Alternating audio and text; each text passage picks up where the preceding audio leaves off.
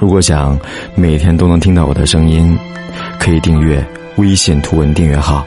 在微信中搜索凯旋的凯，紫色的紫，凯子，关注订阅，我们就可以每天不见不散了。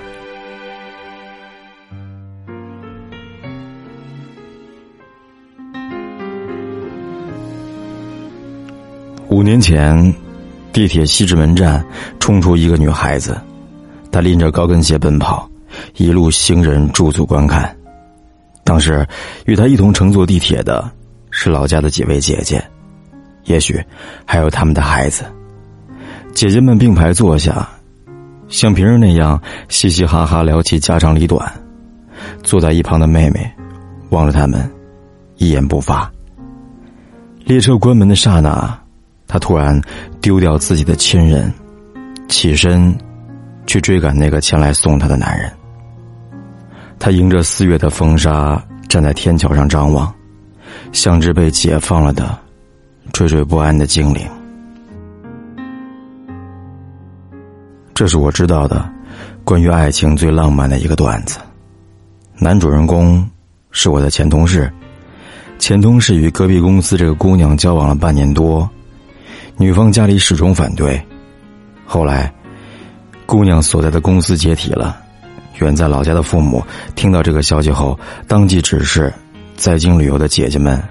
带她回家，要她去参加一个事业单位的考试，言下之意就是要她离开北京，再也不回来。姑娘当时身处异乡，无产无业，跟男朋友一起租住在每个月七百块的地下室，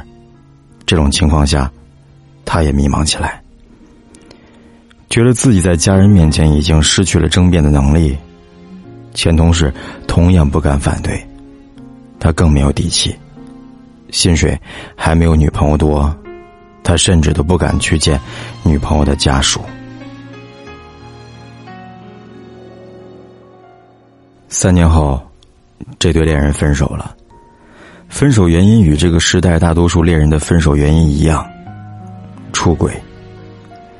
前同事换了工作，当上一家汽车销售公司的主管，并与这家公司的财务总监兼老板的妹妹关系打得火热。两人出差时干脆住进同一个标间儿。他后来给出的解释是，自己报花账被这个女财务总监发现了，对方以此要挟做他的情人，说到底是为了钱。我丝毫不怀疑前同事对他女友的爱，那时候我与这两个人很熟，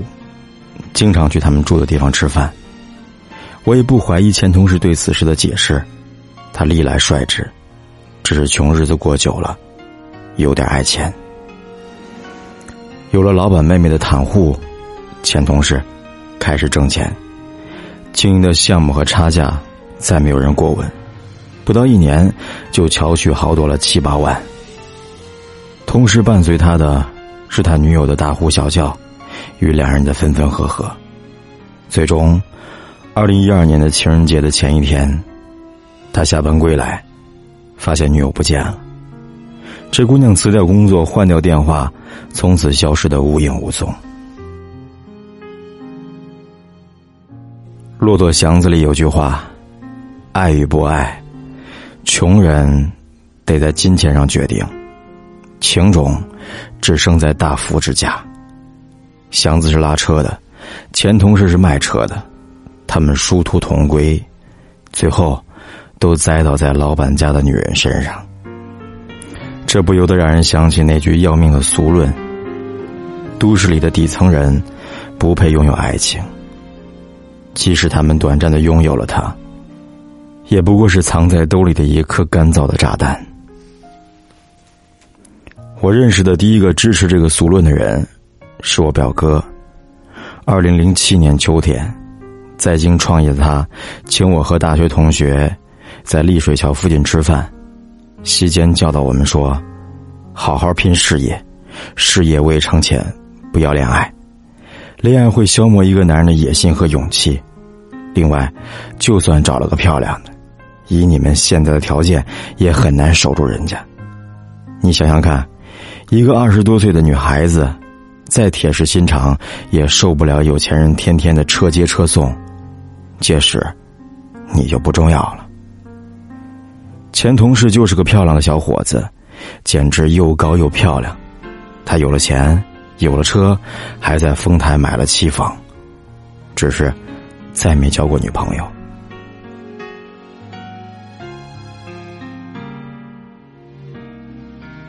我最后一次见到他是在二零一二年冬天的一个饭局，当时他一眼变成一个标准的混蛋，穿着笔挺的西装，抽着带金嘴的香烟，装腔作势的与半桌子人神侃。他数遍世界知名品牌的概念车，扯钩金融与电子商务的关系，眯着眼睛嘲笑我与另外一个男孩子还没有女朋友。他说我现在住的地方跟好几个大学挨着，那边租房子的全是读研和学外语准备出国的女学生，有兴趣跟我说，我免费给你介绍几个。那天他喝大了，我们几个人把他送回家。他住在四环附近一所高档社区，像快捷酒店一样的单调干净。我走遍了客厅和卧室的每一个角落，连双拖鞋都没有找到，最后只在床头的抽屉里发现了一堆他前女友的照片。回地铁站时，另一个老同事对我说，我告诉你啊，别信他那些吹牛的话，这人可他没德行了。平时老朋友有事找他帮个忙，他从来都说没空，他就开着车拉着微信上认识的小妞四处乱逛。前些天他喝醉了，跑到他前女友家里，结果给人家老公堵在楼道里打了一顿，搞得警察都找上门了。一个穷小子有了钱并不一定能立刻化身高帅富，他往往要盯着那些钱看上好一阵子，这就是惯性思维。当人们极度缺乏一样东西，或对一样东西渴望许久，就会产生一种扭曲的价值观，仿佛除了那样东西，其他任何事物都不再值得留恋了。但我的这个前同事还想要回当初他爱的那个姑娘，他的世界充满了白花花的银子与水灵灵的肉体，可他那张恶心的面具下依旧藏着一个无处申诉的灵魂，他的痛苦与悔恨无法用钱和女人去衡量，他只能默默地和这一座城市一起干枯，同时期待着时间带来的诸多美好的遗忘。前同事算是给所有将性与爱分开来看的男人们上了一课，因为你不能确保你爱的那个女人也这么想。事实上，大多数女人都不会这么想，男人们也不愿自己的女人去这么想，所以这只是一种自私。我也曾是个自私的人，也在二零一二年经历过一次分手。不管你信不信，那姑娘是我真正意义上的第一个女朋友。与前同事相同的是，我的这段经历也跟钱有着千丝万缕的关系，而且三败俱伤。那是段地下情，没办法，大家同一家公司上班，他做销售，我做策划，平时出入都装作普通同事的简短的招呼。办公室的地下恋情很有意思，需处处小心行事，否则极易被同事发觉。很多被公之于众的办公室恋情都源自极小的疏忽，比如两人上班带同样的饭菜，或一方被上司训斥，另一方坐立不安。他不允许我在别人面前露出一丝马脚，这是他与我交往的原则之一。作为销售，他不想让竞争对手和客户知道他在恋爱。他对我说，你应该知足，女销售会和很多男人搞暧昧，但只会跟一个男人上床。他面容一般，身材极好，偶尔会到楼道里与我一起抽烟，言谈举止没有丝毫的别扭。我喜欢这种性格的北方姑娘，当然我也能感受到她的心意。每每聊天，她看着我的眼神里总有些迷离，这份迷离越发浓厚，直到我们上了床。跟我之前，她刚刚跟同居五年的男友分手了，据说分手原因源自男友的求婚。当时她站在厨房里反问男友，你拿什么娶我？男友尴尬无比，略带不忿地说，反正你也知道我的条件，我买不起北京的房子。她说，你还是再想想吧，什么时候想好了什么时候再来问我。没等男友想好，她就提出了分手，并以男友和另外一个女人的聊天记录为借口，将其赶出了家门。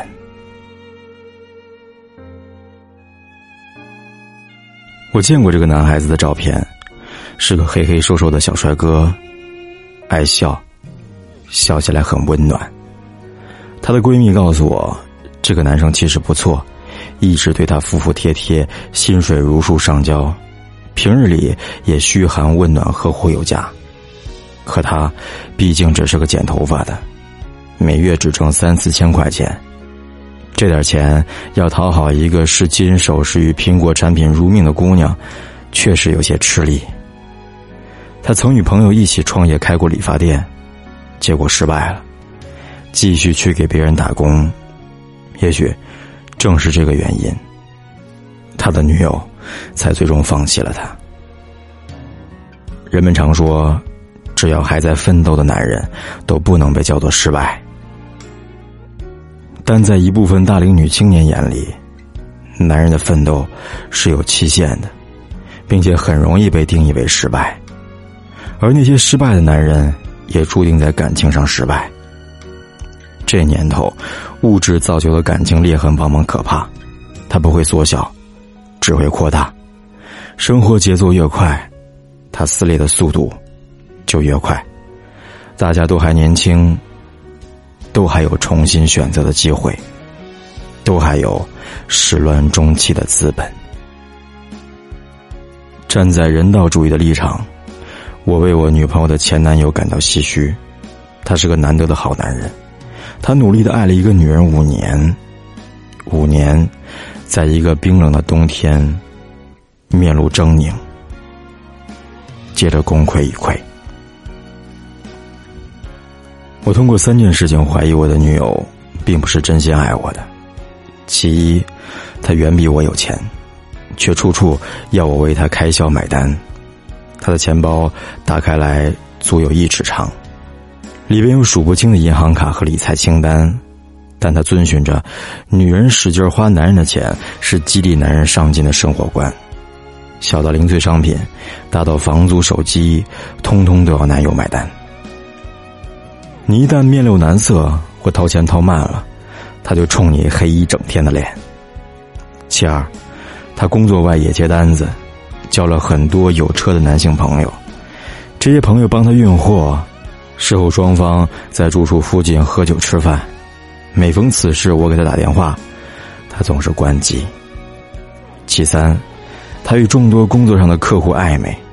那些人为了讨好他，在他生日当天约他出来共进烛光晚餐，并献上价值不菲的礼品。他为了这份邀请，果断放弃与自己男友的约会。我冲他发火道，你这算怎么回事啊？他不服气地说，你从找一个女销售做女朋友起，就应该知道有这一天。二零一二年初夏的一个周五，他发烧了，我急匆匆请假打车，将他送到他住处附近的一个医院。他不开心，他的初衷是三甲医院，而我这么做，在他眼里，只是为了省钱。医院挂完号后，我和他一起排队缴费，钱包里没了现金，我趴在窗口问，这边能不能刷卡呀？对方不耐烦地说，这边只收现金，你快点，不行就下一位。无奈之下，他走过来掏了钱，之后开始冲我黑脸，陪他打吊针时黑脸，陪他回家时黑脸，接着干脆黑了一个周末。周一凌晨，我轻轻起床，洗漱完毕，收拾东西，顺便把桌上那把当初送给他做定情信物的小刀一并放进背包里。当时他的身体还没有好透，全在背下熟睡，没发觉出任何异动。总之，我用一种极其冷漠的方式离开了他。我乘地铁赶到公司，当即辞掉工作，收拾东西走人。他在一次争吵中曾对我说，要是分了手，大家还在一个公司待着多尴尬，是你走还是我走？那天早上，奥林匹克公园广场下起大雨，我躲进一间廊棚歇息。不远处长凳上坐着一个溜班的老人，他的口琴声断断续续，我的心碎得稀里哗啦。站在女销售的角度，这个姑娘并没有做错过任何事情，她同样是有抱负的人，努力的人，可敬的人。一个外地女孩子，二十岁进城，二十七岁凭一己之力攒够北京房子的首付。她已尽量不靠男人的钱去实现理想，她只是需要一个和她实力相当而且听话的男人。可她还是失败了，他赌博似的选择了我这样一个人，却没想到我同样不听话。我素来鄙视那些以物质衡量感情的人，我觉得他们是浅薄的、短视的，他们物化别人，也注定会被别人物化。他们的一生都充满了物质的阴影。我也无法怪他，因为我真心喜欢过他。事实上，我也怀疑他有那么几个时刻是真心爱过我的。分手半年多后，他主动找过我一次，我们一起吃饭，一起看电影，一起回家，整个过程他都扮演着不同昔日的温情。但我头顶始终萦绕着一轮轮争吵和一张张莫名其妙的黑脸，于是我只能继续选择忘了他。爱情是什么，谁也说不好。前同事倒是在网上给爱情下过一个完整的定义，他说，爱情没有友情长久，没有亲情厚重，没有爱好执着。爱情没有友情长久，没有亲情厚重，没有爱好执着，它不过是孤独的夜空飞起的一道烟火，绚烂却也短暂，绚烂过后只留下一地碎屑。没有人愿意站在碎屑上去坚守一份信念。生活尚若讲究效率，便不再有坚持。看看镜子里的自己，望望街上奔走的人，大家早已习惯了在计算与妥协下生活。很可笑，对不对？这样动人的话竟然出自一个被爱情折磨得焦头烂额的男人。可谁又能保证那些清醒的人会不戴面具的去评说爱情呢？或者还有谁会去闲得蛋疼讨论爱情的本质？大家更关注的不过是在如何算计和妥协下生活。当然，作为算计和妥协下生活的我们，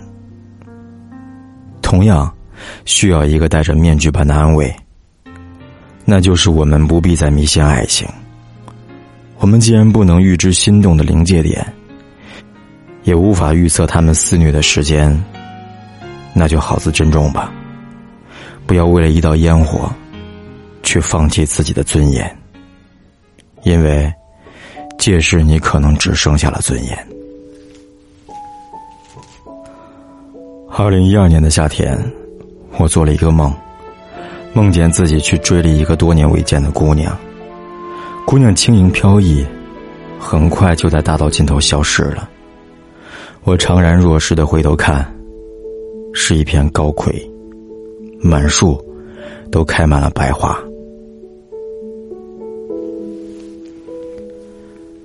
这个姑娘二零零九年冬嫁给一个富商的儿子，二零一一年春离婚。她和我一样都曾是个迷信爱情的人，也用过俗世的手段去玷污她。我们不配拥有爱情，只是因为我们是一个混蛋，而混蛋就别做梦了。当我不再年轻，也不再漂亮，你是否还会爱我？当我一无所有，只剩下悲痛的灵魂，你是否还会爱我？在你给我拥抱的海边，最后你还是没说一声再见，写在沙滩上的诗和浪花一起消失，没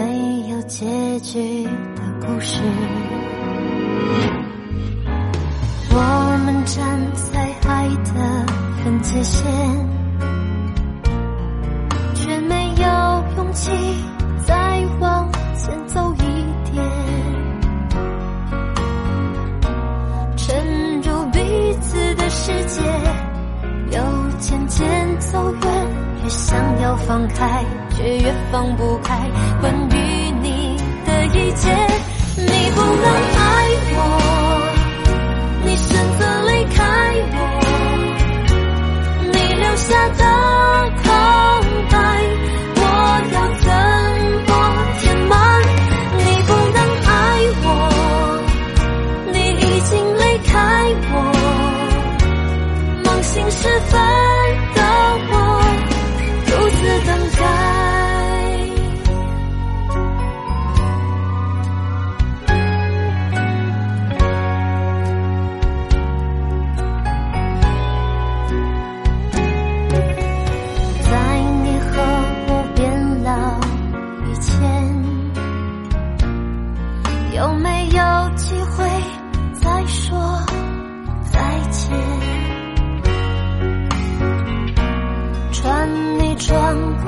衬衫，听你喜欢的歌，却都是徒劳的。我们站在爱的分界线，却没有勇气转身不再留恋，离开彼此的世界，有时深怀念，越想要放开，却越放不开关于你的一切。你不能爱我，你选择离开我，你留下的空白，我要怎么填满？你不能爱我，你已经离开我，梦醒时分的我不再徘徊，静止的钟摆，眼泪的存在，证明悲伤并不只是一场幻觉，尽头是深海，回忆的尘埃，梦醒时分